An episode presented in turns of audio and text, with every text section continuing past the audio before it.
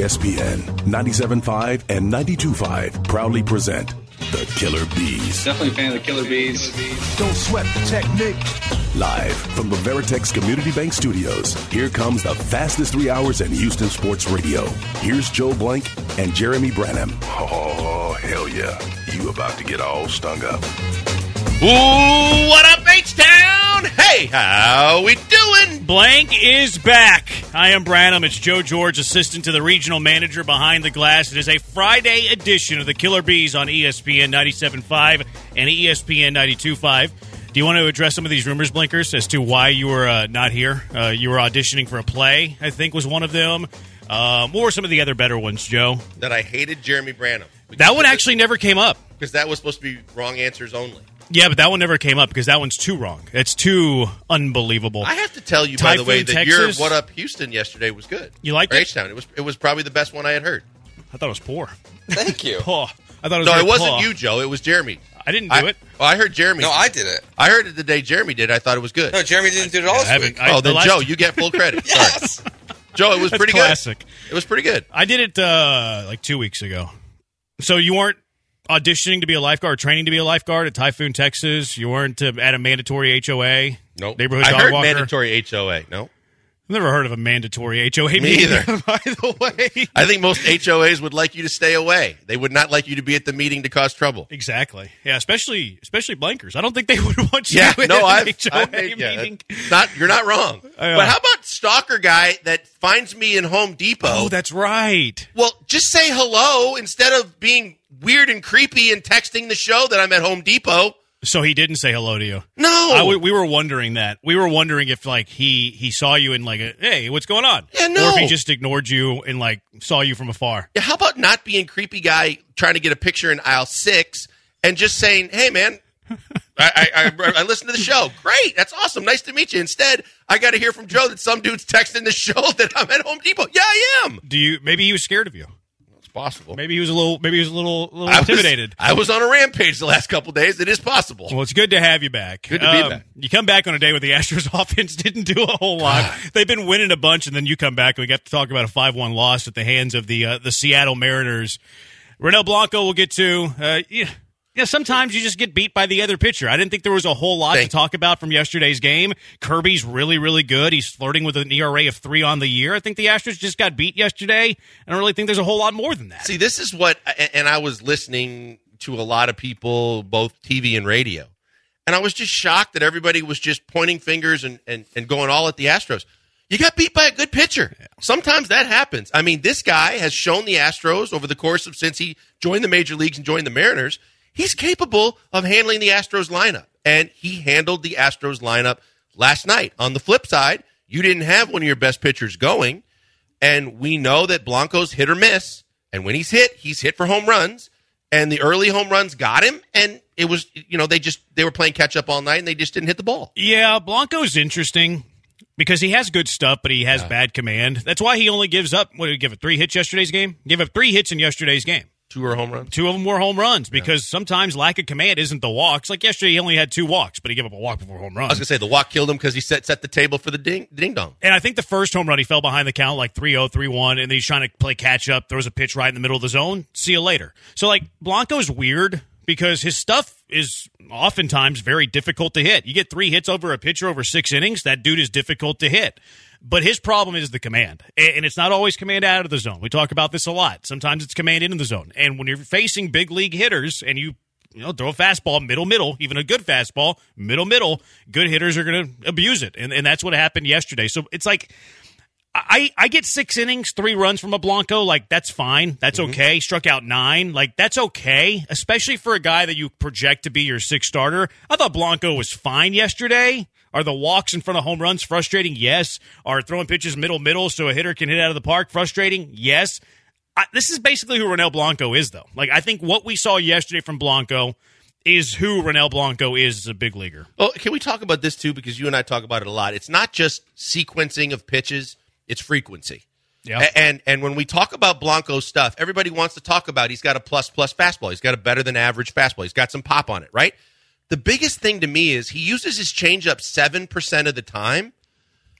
And that changeup is a very effective pitch for him, and you don't have to have the same kind of control you're talking about. Yeah. If it looks like it's in the zone and then it falls out of the zone, it's even better. In the Dodger game, once he got off fastball heavy in the first inning, he settled in and used his changeup effectively to where he controlled the Dodgers lineup. How much did you say it was? What percentage? Seven percent, I think Blummer was said that last overall? night. Okay, uh, yeah. Because yesterday they they said uh, that he was trying to make uh, an effort to throw it more often, and I like it too. Like it's a pretty good pitch. It's a it's a it's a dom. It can, I, I dare say dominant, but it's a very effective pitch. with his fastball, it's a pretty good combination. Yes. Like you get that fastball changeup combo, and then he's got his little slide piece that he throws. Like he can, he has good stuff. I mean, you don't strike out nine big leaguers in six innings without good stuff. If Exactly. you give up three hits in six innings, you have good stuff. it's like Hunter Brown.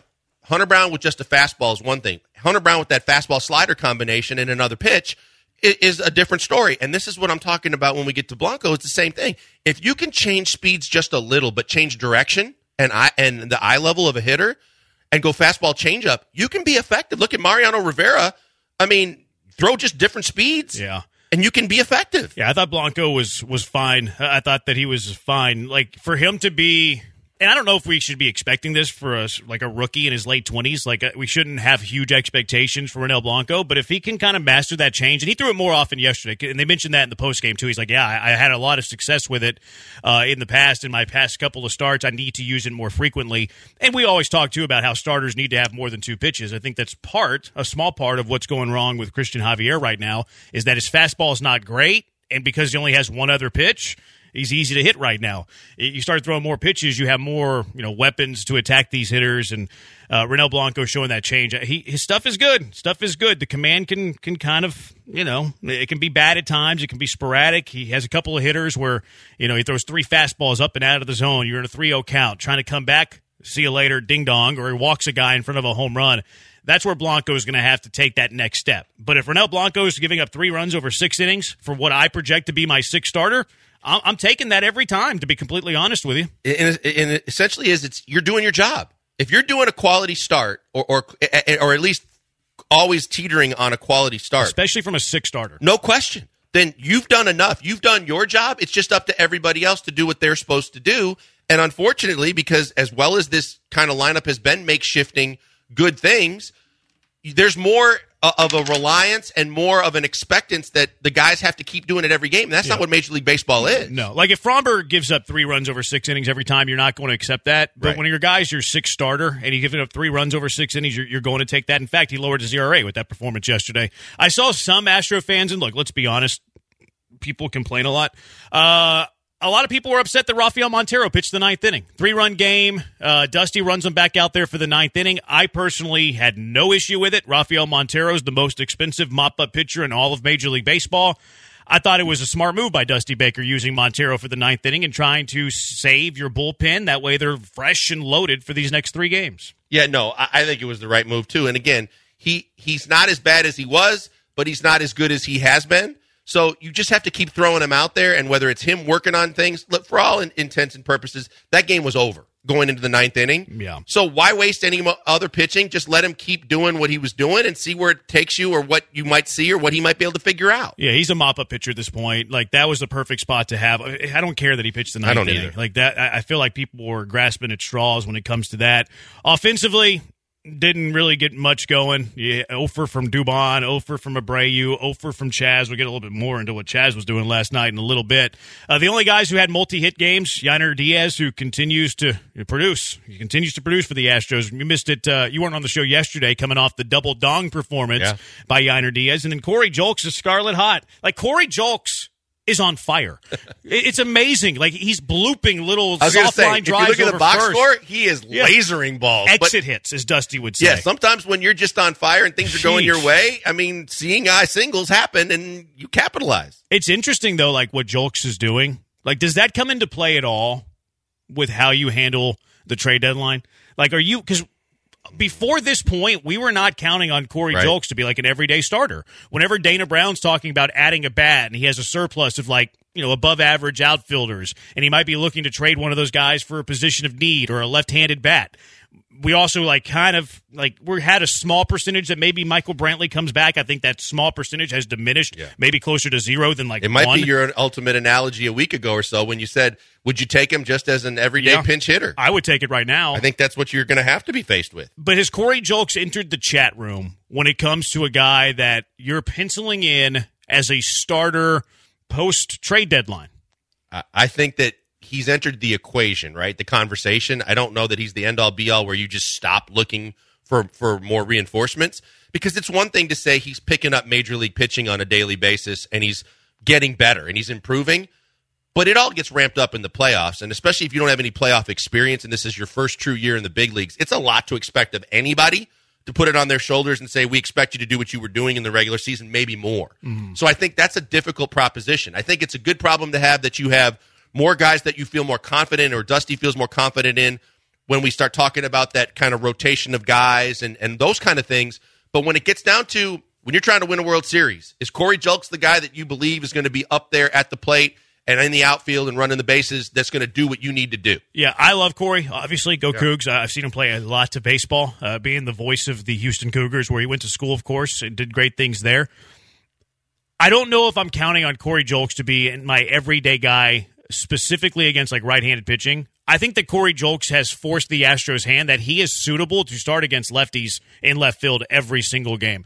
But if you're talking about adding offensive prowess, you're looking to add some thump to this offense that's been about average uh, relative to all of Major League Baseball. If we're assuming that Yordan Alvarez comes back and he's like your left field, your DH, if we're assuming that Chas McCormick is the everyday center fielder, which who who knows, like maybe even more in jeopardy after what happened yesterday on a couple of plays. Like if Chas is your everyday center fielder, I still I think that Julks can be a platoon option against lefties, but I'm still looking for a left-handed guy who can play left field and just dominates right-handed pitching. And then you have a platoon of uh, whoever that lefty is with Corey Julks in left field. I think that is suitable. I'm not ready to call Corey Julks an everyday starter for a team that has World Series aspirations. Look, I think it's it's more encouraging. It's not a better plan to a better situation to have than other teams. I think it's just an encouraging situation that you're seeing signs of things that give you hope not only for this season but for the future and the fact that you've got a young talent now, another young talent that's been developed under the radar that could be someone that can contribute. And you don't know what to what level, but he's surprising you so far. But when you start talking about Chas versus uh, Jake, and, and then you start getting Julks in the mix, and you start realizing, hey, it's one thing to get through the 162. And I think you got guys fully capable of doing that. But I think when you start talking about playoffs, it's a different animal, it's a different mentality, and it takes a different type player. That's where I'd be questioning if I'm Dana Brown, just for this season alone, do I have enough on my roster right now that can get me where I, I expect to go? Uh, plus options, right? Like if you if Corey Julks isn't starting for a game, like yesterday they had Martin Maldonado pinch hit for by a Bligh Madris. Like you have a lefty on the mound in that spot, you have Corey Julks on your bench. Like that's the perfect spot for Yes. Corey Julks. Yes. So like adding depth is important. I'm ready to call Julks a platoon option every day in left, but not quite a full time everyday left fielder. And the projected numbers don't love Julks either. Like the exit velocity stuff, which Dusty sneezes at, right? The all the all the nerdy stats don't love Julks because they think he's hitting into some good good luck. Hey, but some guys He's a gamer, do that. Jeremy, but He he's a gamer. I, I agree with that. I do think he's a gamer. I think that the good thing is when you start thinking about all the different things, big picture, his speed matters, both in the outfield, but more importantly on the bases. He can steal bases for you. You know, he he he's already proven to you he can play the ball off that wall at Minute Maid, and he can make good plays in the outfield. He's not going to hurt you defensively at all. Where I think that there's a reason why he should stay on this roster for sure, and he he deserves right now playing time. Yeah, it's frustrating how like his sprint speed is good. It's not nearly as good as Jake Myers, but Jake Myers is terrible at stealing bases, and Corey Jolks is really good at stealing bases. It's like the George Springer with Jake, where he has great speed but not a great base runner. I think Corey gets it between the ears on the bases a little better than Jake. No doubt, Jake very low S two E. We know that. Seven one three seven eight zero ESPN, the HRP listener line. What your takeaways from the Astros game yesterday? 713-780-3776. It is a Friday, so who said it? I think we have a uh, a small version of who said it. Right? We have a small version of who said it Yeah, coming up. three today. Uh, Britney Spears, the Victor conversation, Bush League or not, plenty to get to. We're on Twitch, twitch.tv slash E ESPN 97.5. He's at Pac-Man Joel on Twitter. I'm at Jeremy Branham. All right, The Chas slap. What was up with that? Yesterday, the ninth inning, Chas McCormick slapping at the glove of Ty France. What is going on? It's the Killer Bees on ESPN 97.5 and ESPN 92.5. One of the favorite things that I like to do, especially on a Friday night, a Friday night's a good night for drinking, is a little bit of Gentle Bin. I've been telling you for what seems like years that Gentle Bin is the best, and it is. Whether it's the vodka, gin, straight bourbon whiskey, or the cask strength bourbon, it is all top shelf. And it all starts with the finest ingredients, classic, time honored distilling methods as well. Gentle Bin uses a revolutionary technology that eliminates impurities for the cleanest, smoothest spirits that you'll ever taste. You get all the flavor with none of the burn, unparalleled smoothness, and an enjoyable drinking experience. The next time you head to dinner or go to your favorite bar, ask for Gentle Bin. Look for Gentle Bin at the liquor store on your way home and pick up a bottle today. Looking for weekend plans? How about heading to the Gentle Bin tasting room in Alvin? Are you going to an Astros game? Go to the Gentle Bin bar. My friend Bobby was at the Astros game yesterday and stopped by the Gentle Bin bar. Gentle Bin, all the flavor, none of the burn.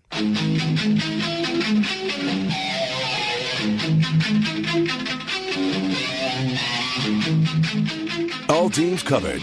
No stalking points necessary. You're back with the Killer Bees on 97.5 and 92.5. Live from the Veritex Community Bank Studios. Dr. Dre saying Chas in center, Julks in left. I think that's your best option right now. If Dusty wants to play around and have Jake in center field for his defense every now and then, Chas in left, like that's fine. Like I'm okay with Julks and, and Jake splitting time. I'm not cool with Chas really sitting a whole lot. Although Yeah, Chas had two. What's that? I agree with you. Ch- but is but is that good enough post deadline? Like that's the question I'm asking you. Like is Julks in left field good enough for Dana Brown not to trade for a bat? I don't think so, Jeremy. I, I don't really either. don't. I, I just think that again, I, I go back to last segment where I just I, I'm a firm believer at, and we've seen this before in all sports. Guys can be, have put regular seasons together that are great, and then when they get on that big stage with the bright lights for the first time, sometimes it takes more than that. And sometimes guys never get it, but it's a different story.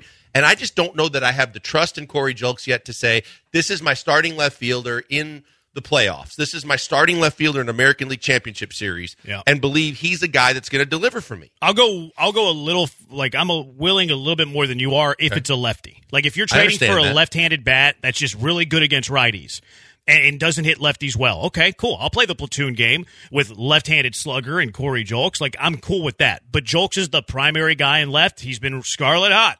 I I can't go that far. I think Dana Brown's told you you can't go that far either, saying that they want to trade for a bat, although that was before this little hot streak uh, for Corey Julks. 713 780 3776. Chas McCormick play. First off, that little route he took in the outfield and center field, not a very good play. Uh, a lot of people argue the Chas versus Jake defense conversation. I think both of them are good defenders. I think Jake's better. Uh, Jake has flaws. He doesn't take great routes. Chas sometimes doesn't get good jumps. I think it's we it's saw that yesterday. It's a trade off, right? Yeah. I think most times Chas takes a better route to the baseball than Jake does, but I think Jake is capable of covering more ground than Chas does. Is that fair? I think Jake covers more ground. That's what I'm saying. Yeah, It- I think Jake gets better jumps off the ball. I think he's don't think his quicker. routes are as good. Yeah, he's quicker to the He is. ball, but I think Chas Chas Chas makes a lot more plays and is a lot more fearless and, and does a lot of things that I think Jake, whether he used to or not, is not the same Jake in the outfield to do those kind of things. Yeah. So, I mean, I, I think you and I see eye to eye on the defensive Chas, although that's not the play that we're going to talk about primarily uh, in this conversation. Uh, Chas McCormick yesterday running to first base, final out of the game, kind of swatted at the glove of France, maybe swatting at the ball that was a one hopper to France. Versace called it a Bush League play by McCormick, uh, swiping the glove of Ty France.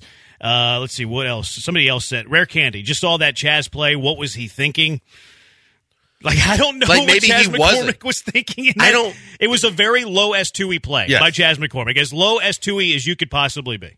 No question about it. And, and the thing is, is even in a situation where it was a one run game or it was, you know, dire straits and you had to get a base runner on, you still don't do that. And through the unwritten laws of baseball and just how baseball's played and, and the way players go about their business, he could have, France could have gotten hurt.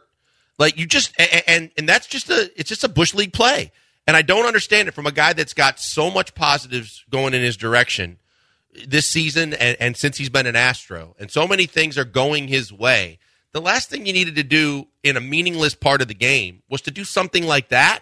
and it just makes you scratch your temple, going, "What were you actually thinking?" I, I'm trying to. I agree with what you said. I do think it's a bush league play. Like the the only similar play that we have, and I saw a lot of Astros Twitter trying to defend Chas, which I understand. Like you're, you're defending your own. Yeah. The only time that I remember a play anything like this at the big league level was Alex Rodriguez. It was a Bronson Arroyo where he's trying to swipe the ball out of his Oh, hand. yeah, yeah, yeah. How did we react when Alex Rodriguez did that? I was like, "What is this weirdo doing? Yeah. What is this D doing? Like, Yep. he, what, what what's going? This is entire. This is very bush league from an Alex Rodriguez. Alex Rodriguez got crucified. He got crushed. He got killed for doing that, and rightfully so. It was a silly bush league, goofy thing to do on a baseball field. If that was your reaction with Alex Rodriguez, you have to have the same reaction for Chas McCormick. You can't change your opinion because of what uniform they were wearing.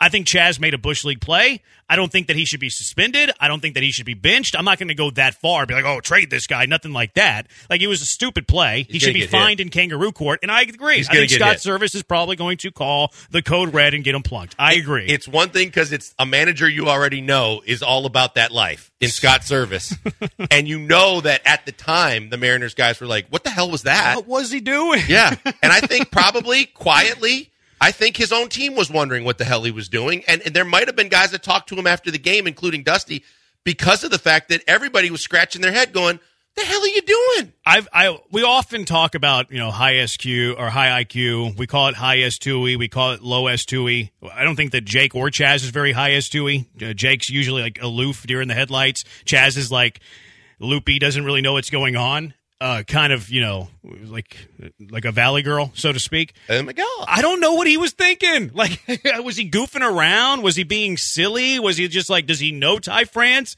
I have no idea what that was all about. And it doesn't, like, it doesn't put Chas in a great light. Again, does he deserve to be suspended? No. He doesn't deserve to be sat down, doesn't deserve to be benched. Like, he'll get dinged in kangaroo court. He'll owe a few hundred bucks. I agree with you that Scott Servais is probably going to dot him. I think Chas McCormick might get got at some point in this series. But it just it doesn't make a whole lot of sense and it doesn't necessarily help Chas's case whenever we talk about him as like a low IQ kind of guy. And I think that's part of the reason that Dusty doesn't love him. I know that Dusty was in the dugout the other day saying, oh, I like Chas. What are you talking about? And eyeing Chandler I was going to say he was. I I heard somebody talking about like, well, wonder. I think on the news. I wonder who he was. He was actually referring to. I go. I know exactly who he was referring to. It was Chandler Rome. If you saw the video, he was staring right at him. Like we I didn't see the video. I just heard the audio. I don't know where Chandler Rome was standing in the scrum, but I have a pretty good assumption based on the way Dusty Baker, like Dusty Baker, when he said that, he just made eye contact with a person to Dusty Baker's left. Which I mean, who else would It's it be? Chandler. Like, who else would it have been? I didn't have to see the video. I knew exactly who he was talking to. Exactly. And the, the thing that you would add to the video is that he was looking directly in the eyes and into the soul of somebody else whenever he was saying that. But I don't think Dusty loves Chas. Like I I agree with Chandler on this. We have seen time and time again with Chas McCormick that he makes low IQ plays. Like we go back earlier this season, runner at second base, ground ball kind of up the middle. Extended league, you get to third base. Like he's not a great base runner per se. Sometimes he has these goofy plays, like yesterday in the ninth inning. And I th- and we know that Dusty loves little things, right? Dusty's a big guy, a big manager when it comes to like the old school little things go a long way. And those little things that don't even show up the box score, that I guarantee you, those things drive Dusty Baker crazy. I would say the positives are he's a gutty, gritty, tough type player. He's proven to you that both defensively and offensively, he's done things for you that make you believe in him. But that doesn't necessarily make him the smartest baseball player on your roster or on the planet. I mean, we know that each guy has their shortcomings. Everybody does. But we know, and we've already talked about, like Jake. And some things we can blame on Jake's injuries and then the PTSD that goes coming back from them. Sometimes we can say he looked like a deer in the headlights running the bases or doing this or that. Chas has his non baseball intelligence moments but I think that there's so many positives that go with it, and so much, such a track his, track record in history of a guy that's been there and done it for you. That that's why Astros Twitter's going to defend him to the to the you know umpteenth degree. But he's not the he's not the sharpest tool in the baseball shed. No, and look, we're not saying to bench Chas. Like somebody just texted Nope, us nope. in. Do you expect to see Chas the rest of the series? I, I hope so. He should. Like this isn't this isn't bench worthy. It's not suspension worthy. It's kangaroo court. A little bit of a fine that you're paying to charity within the locker room, within the within the clubhouse, and, and maybe a Scott Servais Yeah. dotting up. Like, the I, the I discipline is coming from the Mariners. It's not co- whatever he faces kangaroo court wise is all he's going to face from the team. and I think that's all he deserves. And Yeah. like I said, a conversation or two after the game last night. But I think that he's going to get dotted up quite abruptly or quickly by the Mariners. Such a weird, weird play. Eric the driver, Dusty already doesn't like Chas for some reason. He should be hypersensitive to anything that may irk Dusty, not making dumb plays like that. I just don't know where that came from. Like it, it's almost like a it's almost like something you would do like in a wiffle ball game with your friends. Right, Like you're just kind of swatting at the ball. That's what Like, I was thinking. so like weird. if we were buddies playing ball, you know, pickup ball or something like that, you might try and do something like, but not even to that level because you could get hurt. It's like you know how when um, Altuve was on first base with Cabrera, Yeah. and Cabrera used to keep hitting him with the glove or do stuff Yeah. like that. They do that at second base. That's one thing. But in a bang bang play with a hard throw coming and a guy barreling down the line to hit his arm, that's just that's at a different level that you shouldn't take it to. No, Joe said I didn't realize how clutch Chas is. Numbers in scoring position have been good. That's why you're not sitting Chas. He might right. get dotted, but you're not sitting Chas. I feel like he just what like a had weird a play. bad brain moment. Like a brain fart. He had, I think he had a brain fart. Yeah. yeah. I think he was being a goof, And it had a brain fart, knew he was out, and was just being silly. And then it's like, oh, what did I do? Did I just go full A Rod? Ne- never go full A Rod. 713 780 ESPN, HRP listener line, 713 780 3776. Blankers has been gone a little bit. He had to hit the clearance at Academy, all the Nike goods. So we have a lot to catch up on. He Blankers hasn't given his opinion on Rockets free agency, the demise of Christian Javier, the injuries to Jose Altuve and Michael Brantley. How does Blankers feel about all of those hot Houston topics? It's the Killer Bees on ESPN 97.5 and ESPN 92.5.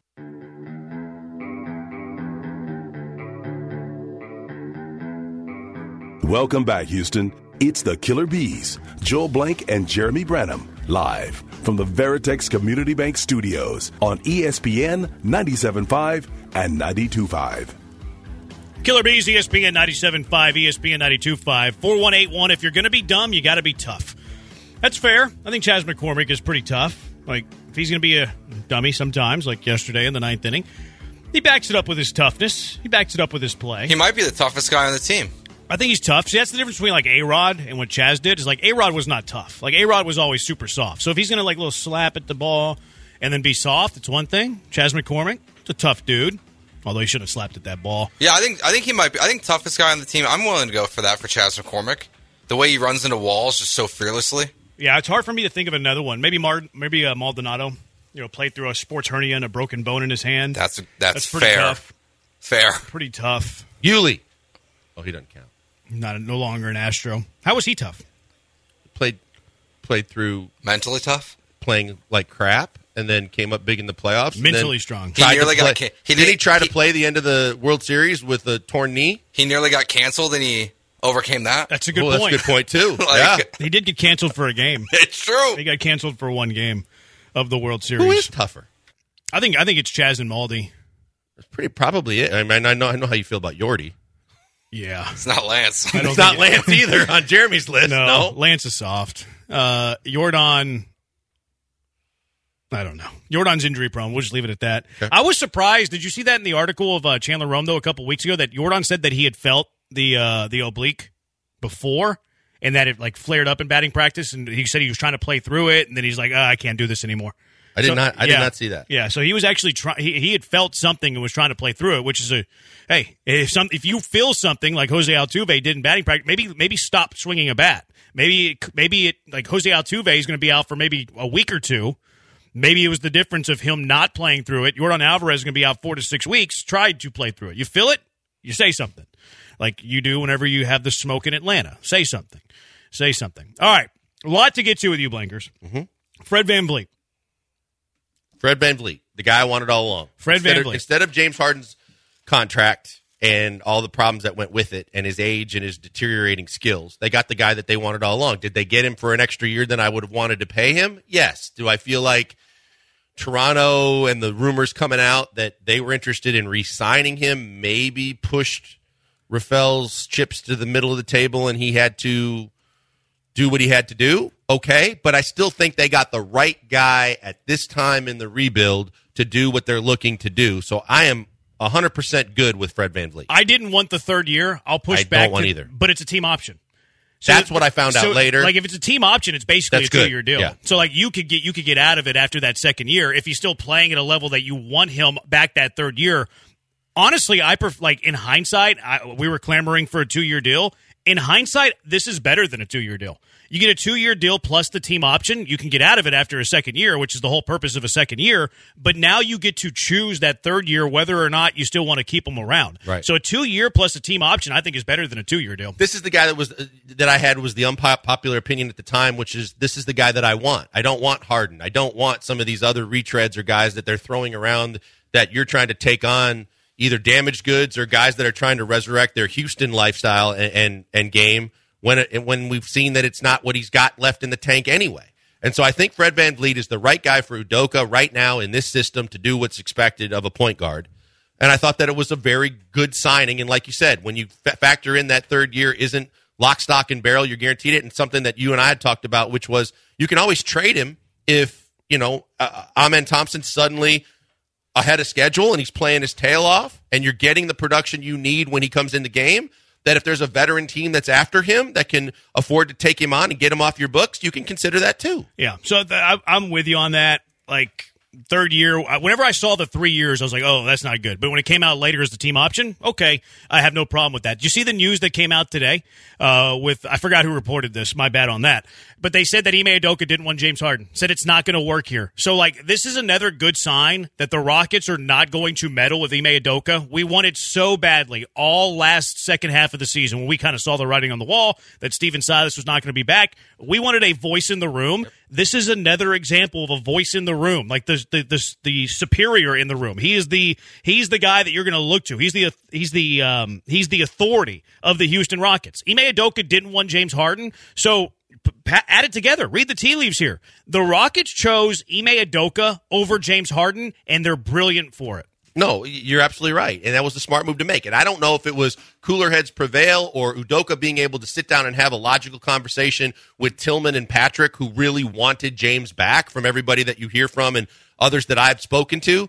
The fact is, is that again, when we do the parallels with the Texans, we know that the guy that's going to be here for the long term, that's going to be the voice in the room, that's going to carry some weight, is going to be DeMeco. And I think the same thing should be said right now about the Rockets' current situation with Udoka and the fact that his voice is going to carry some weight and his opinions are going to matter. And it's a good thing if you're a Rockets fan because forget all the other side stuff. When it comes to basketball mm-hmm. and knowing what he needs, both psychologically, locker room wise, and most importantly on the floor, his voice is probably the most experienced and powerful in that room. Yeah, and I love I love the direction the Rockets are going with with that. That he is Agreed. the guy that is the biggest influencer in that room, the biggest in the room. Dillon Brooks, eighty million, four years. So my first question, Jeremy, would be to you: Who are they competing against? I it's hard to know that. Like we know that they had meetings with like the Lakers. There was a couple of other teams there. Right. We talked about it before free agency opened. I think that he was an attractive commodity for the mid-level exception.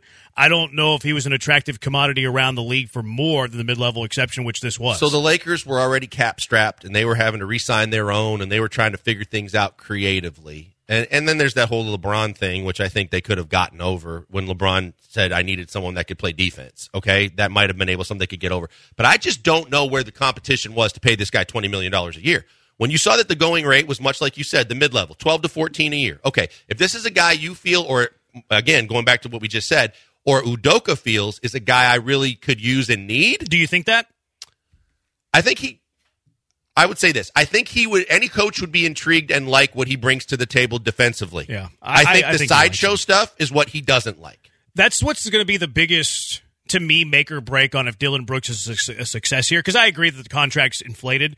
I do like that they reverse escalated it. Yep. Uh, that's smart. Like if you're going to overspend, at least make it a reverse escalator because it makes it easier to move down the road and it makes it cheaper down the road. And you have all the money now. Now is when you have all the money. So I thought that that was wise that they did the reverse escalators on the contract. I do think it's an overspend. I think what's going to make or break Dillon Brooks as a good or bad signing for the Houston Rockets is, is on two things. One, his shot selection. If he's willing to be catch and shoot, I think he's fine on the offensive end. If he's trying to be a playmaker, he's going to hurt you. Secondly, eh, are, are the antics like the ejections, getting into fights, being the goon, being the tough guy, waking the sleeping bear. Right? I don't. I like that stuff. I like a tough guy. He does for the most part. Didn't against the Lakers. Yeah, he, didn't he was a second team All NBA defensive guy. I think that we're underrating how good of a basketball player he is, quite frankly, because of the contract. But if he can't like know when to stop doing that stuff, and maybe he didn't know when to stop doing that stuff in the Lakers series. Uh, some of these ejections, some of these fights. I don't mind a mother on the floor. In fact, I like it. I want one of those guys on my team. I think he Ime wanted it. We had Redick sound the other day saying that he wants a guy like that on his team. But if that carries over to the private, if that carries over to the practices, if he can't be like a positive influence on these young players, because Fred VanVleet is going to be a positive influence on the youngsters. That's why makes him attractive as a free agent commodity.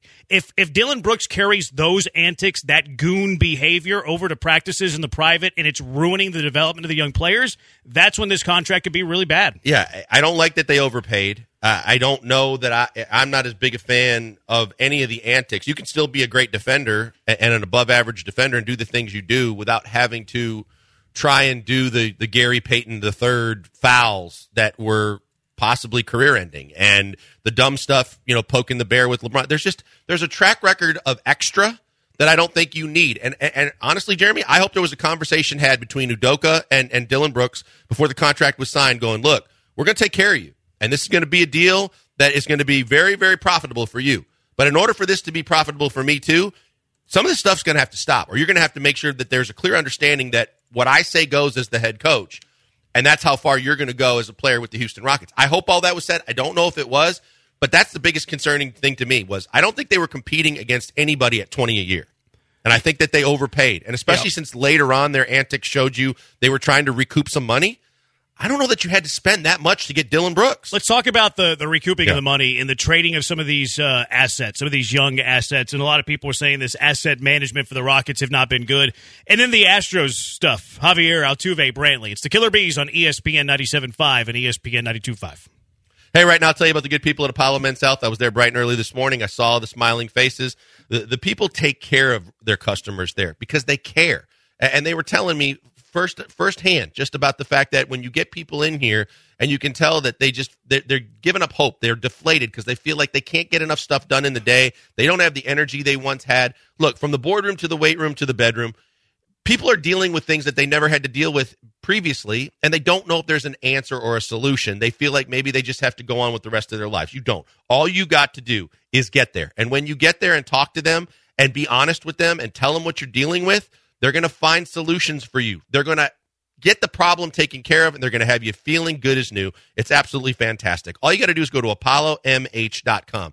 Check out all the services they offer. If there's a few that interest you, sign up for a first appointment. When you do and you go in and you speak to them, you're going to find out most major insurance is accepted and there's discounts for military personnel and first responders. More importantly, when you tell them what's going on, they're going to tell you how they can fix it from the weight room and, and the fact that you want to get in a workout program. Let's start with a full body composition analysis. You can chart your progress, know when your body fat goes down, your muscle mass goes up, recover quicker with HGH peptide therapy. And then for that energy problem, there's all the different ways from B12 shots like I get every week to all the different hormone therapy answers that they have for you that will get you more energy so you can get your to-do list done every day.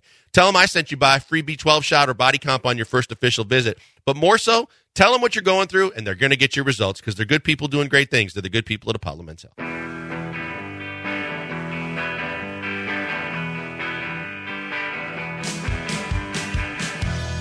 The Killer Bees what about the murderous Jays? We've got Joel, Jeremy, and Joe. That's three J's. Coming to you live from the Veritex Community Bank Studios on ESPN 97.5. It's the Killer Bees and Murderous Jays. Blankers with his uh, Rockets free agency uh, takes. 713-780-3776. Willie wants to get in on this. Let's go out to the HRP listener line for our guy, Willie. Willie, you're in the hive with the Killer Bees. What's going on, Willie? Hey, how's it going? I usually don't do basketball stuff for gamble, but uh, there was a couple of things there. Uh, what Joe was saying that he liked uh, giving one guy forty three million dollars a year that shoot thirty four percent, and the other guy that shoot thirty four percent, you don't want to give him twenty. And the coach, he's smart enough not to want James Harden but he ain't smart enough to uh, want uh, uh, the Brooks guy. That was that was my question. Willie, where do you bet? Just curious. Huh? Where do you where do you play place your basketball bets? Uh, my bookie. Okay, like online or like a guy you know. Uh, Somebody I know. All right, cool. Slide into my DMs, Willie. He uh, he he was thinking he was going to be in trouble there based on that pause. uh, Willie, here's the thing: uh, you can't rope everybody together with the same abilities, skill set, and belief. And I believe that a proven NBA champion that has done the things that Fred VanVleet is capable of doing, has done, has done to the Rockets and other teams, and I believe is in the prime of his career to still continue to do, is one thing. If you're talking about a Dillon Brooks and you're talking about a guy that would like and in his mind believes that he is at a certain level, but I don't believe that there were teams that really rated him as highly as he thought of himself. And based on what we've seen and what we know and what the Rockets are trying to do and how important all that money is and apparently was to them, I don't think that you should have committed that much financially to Dillon Brooks. And I'd love it if he proved me wrong. And I do believe that any coach wants anybody that can be a wing defender because wings are so important to defend in this league. But do I believe that he was worth $20 million a year? I don't think so at this point. I think that's kind of how you sum up the um, the offseason. Would you, by the way, would you um, would you fade or would you tell Willie's bets? What do you mean? Would you follow what Willie's betting, or Yeah, would you no. stay away with No, Willie's betting? I'm going to trust my own gut instinct and take the take my losses. I'm not going. with What if Willie. you and Willie were on the same side, though? I still will take. You more are you more likely to fade or tell Willie? I think I'm more likely to tell Willie. I like Willie. Willie's got great takes. I don't. uh, This isn't personal. I like Willie. I'm thanks for thanks for listening. But I'm going. If when it comes to my money involved in any kind of wagering, I'm going to trust either myself did or Willie really knows my reliable name sources. now, Yeah, he does know your name. so thanks, Willie. you So gonna fade him or you gonna tell him? I'll, I'll tell you, Willie. I'm gonna tell Willie too. You Let call me know you your stump or slump? Joe. Oh, I called him Trump yesterday, by the way. Oh, wow. that's my bad. Um, I think you can sum up the offseason with basically how you just summed up Dillon Brooks. Like, I don't mind the players coming in. Like, I like VanVleet. I like Brooks. I like Jock Landale. I don't hate that they got rid of Christopher. I don't hate that they got rid of Garuba. I don't hate that they got rid of Ty Ty Washington because I don't think those guys are very good. I don't, where I think Rafael Stone, like the players in, players out, I'm okay with. And I like that they're getting out of the way of Ime Udoka a lot. I don't love like the margins though, like cutting the margins. Like in a salary cap, like Guru would would have a fit No with what with what Rafael Stone has done with this offseason. Like, did he slightly overplay on Brooks? Yeah, it's it's obvious. Like he did. Could he have got him at like seventeen million dollars a year? But because they wanted him so bad, okay, we'll give you twenty. Um, then the whole deal that you have with Atlanta, that's going to turn into this monster deal, this monster trade uh, with a ton of sign and trades, with picks exchanging hands. The Rockets gave away Christopher Garuba and Ty Ty. And, and basically added two draft. Yeah, they, well, KJ I'm wanted to saying in, separate. in separate deals, but you gave away. Well, the reason I wanted to separate them is because you gave away those three players and you attached draft capital with them. Yep. KJ, at least you got draft capital back. Maybe not enough draft capital, but they gave away Christopher first rounder, Garuba first rounder, Ty Ty first rounder, and they draft they attached draft picks, two second rounders, to get out of those contracts because they thought they thought Lopez was coming, and because they wanted to hold their word with Atlanta, they're still willing to go through with it. I don't mind that Christopher Garuba and Ty Ty are gone. I don't love that they gave two second round draft picks to get them off of this roster and off of the payroll. this is this is where it goes even deeper than that, Jeremy. Because the point that I I brought to the table since all these moves were made was, what did you get to show for it? Like it it either shows that your talent evaluation was completely off because you drafted these guys in the first round, or you gave away a talent that turned out to be a first round worthy caliber player that you drafted in the second round in KJ Martin, but you didn't evaluate the talent good enough because these the, the picks really didn't turn out for you. And, and I'm right. I agree. I'm right there with you. I agree with you. Hey, you got rid of them. Okay, if they're not going to be good, get rid of them. But what did you get in return? No, you gave away picks. you gave away first round picks, three of them, for second round picks, which you then kind of already gave away again because you were still trying to finagle and move under other deals where you were trying to trade Patty Mills and you were trying to do this and that. Mm-hmm. And essentially, when you're rebuilding three first round picks, even if all like one or two of them don't pan out, or we talk about where they were picked, that you know if they're a skilled position at one, just like shooting, great. But at least you get something out of it, and you swing and you miss. But if you swung and missed on all three, and then swung and missed on the trade to get rid of them, now everybody's looking at you and saying, on top of that, you took KJ Martin, who proved to be a starter for you, that gave you valuable minutes, that shows like he can be a real good NBA rotational player, and you basically gave him away too. And to show for it, you got a whole bunch of cap space you didn't use because you somehow thought Brook Lopez was coming here Yeah. and didn't have a plan B, and you're left holding it while the bag is gone and the players are gone. And I'm going, what did you just do? the asset management's not good here. I don't. I didn't like the assets, aside for KJ Martin. Talent-wise, that's I why. That's why I'm not heartbreak heartbroken about this trade. But I totally understand somebody who like lives in the margins that is upset with this trade and the handling of the assets that you do have. I also think that picks in the 20s are really hard to be good uh, in the NBA. The question that I have for you is: Do you think that the Rockets should have went back on their word? Like if Lopez went back on their word, on his word with the Rockets, and was the whole purpose of moving this money around, should the Rockets have at that point? Taken this trade off the table with Atlanta and it's like, hey, look, we don't need to do this trade anymore. Uh, Lopez he went back on his word. We can't do this because now we're giving away three young players who I don't think are very good, but we're also attaching draft picks too. Like, do you think they should have went back on their word with Atlanta? Well, I think that if Daryl Morey was the general manager of the Houston Rockets, he already would have gone back on it, No and he would gone it. he would have gone back on it with, with no time at all and no worry about feelings hurt. and he probably would have just sent a text message saying this. And exactly right. There would have been zero feeling, and there would have been zero context other than deals off.